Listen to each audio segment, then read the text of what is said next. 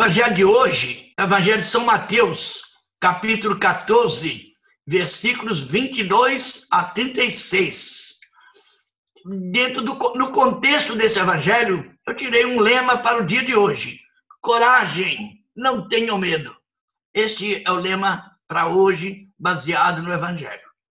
O evangelho de hoje, Marcos 14, 22 a 36, narra mais uma intervenção de Jesus em favor dos seus discípulos, sendo Pedro um dos principais protagonistas. Depois da multiplicação dos pães, Jesus mandou que os seus discípulos entrassem na barca e fossem para o outro lado do mar de Tiberíades. E Jesus ficou sozinho, despedindo o povo, e depois se concentrou em oração. Pela madrugada, sobreveio uma tempestade, e Jesus, andando pelas águas, vai ao encontro dos discípulos. Ao avistá-lo, os discípulos o confundiram com um fantasma e ficaram apavorados, gritando de medo. Jesus os tranquilizou, dizendo: coragem, sou eu, não tenho medo. Vejam aí, né? Quantas vezes Jesus é confundido. A Madalena, de início, o confundiu com o jardineiro. Os dois discípulos de Emaús confundiram com um transeunte qualquer, um caminhante qualquer. E agora os discípulos o confundem com um fantasma. Tá vendo? Pedro, então Jesus falou: não, coragem, não tenho medo. Então Jesus ficou sozinho e foi ao encontro dos discípulos. E eles gritaram, eles pensando que era um fantasma, ficaram apavorados e gritavam de medo. Jesus então os tranquilizou, dizendo: coragem, sou eu, não tenho medo. Jesus os tranquilizou. Se és tu, Senhor. Pedro então entra mais uma vez em cena, dizendo assim: se és tu, Senhor, manda-me ir ao teu encontro, andando, caminhando sobre a água. E Jesus então chama: vem, Pedro. Pedro mostrou coragem e se lançou na água.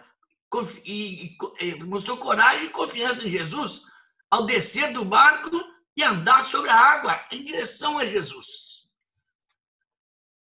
Mas o vento forte fez Pedro ficar com medo, o levou a ter medo e começou a afundar. Quando então ele recorre a Jesus apavorado: salva-me, Senhor! Jesus se aproxima, estende-lhe a mão e o segura. O segurou pela mão. Depois que Pedro estava salvo, Jesus primeiro não foi só, a preocupação de Jesus foi salvá-lo imediatamente. Mas depois de salvo, falou assim: Pedro, por que você duvidou? Sussurrou. Então Jesus censurou a falta de fé de Pedro.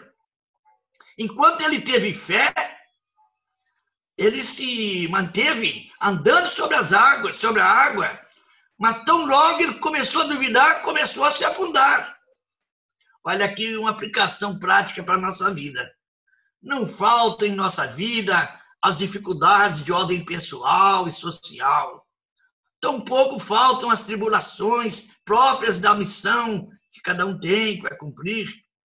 Isto é inevitável, mas em qualquer circunstância precisamos ter total confiança em Deus, pois é a fé que nos salva.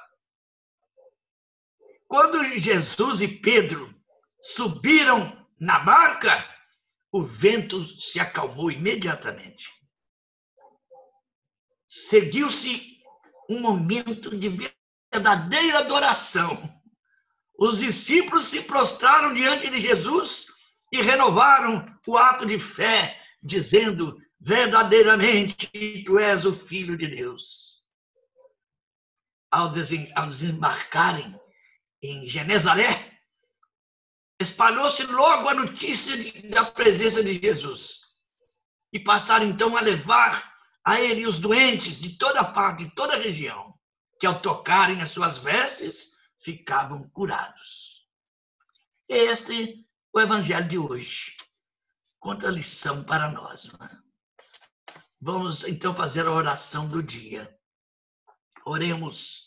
Manifestai, ó Deus, a vossa inesgotável bondade para com os filhos e filhas que vos imploram e se gloriam de vos ter como Criador e Guia, restaurando para eles a vossa criação e conservando-a renovada.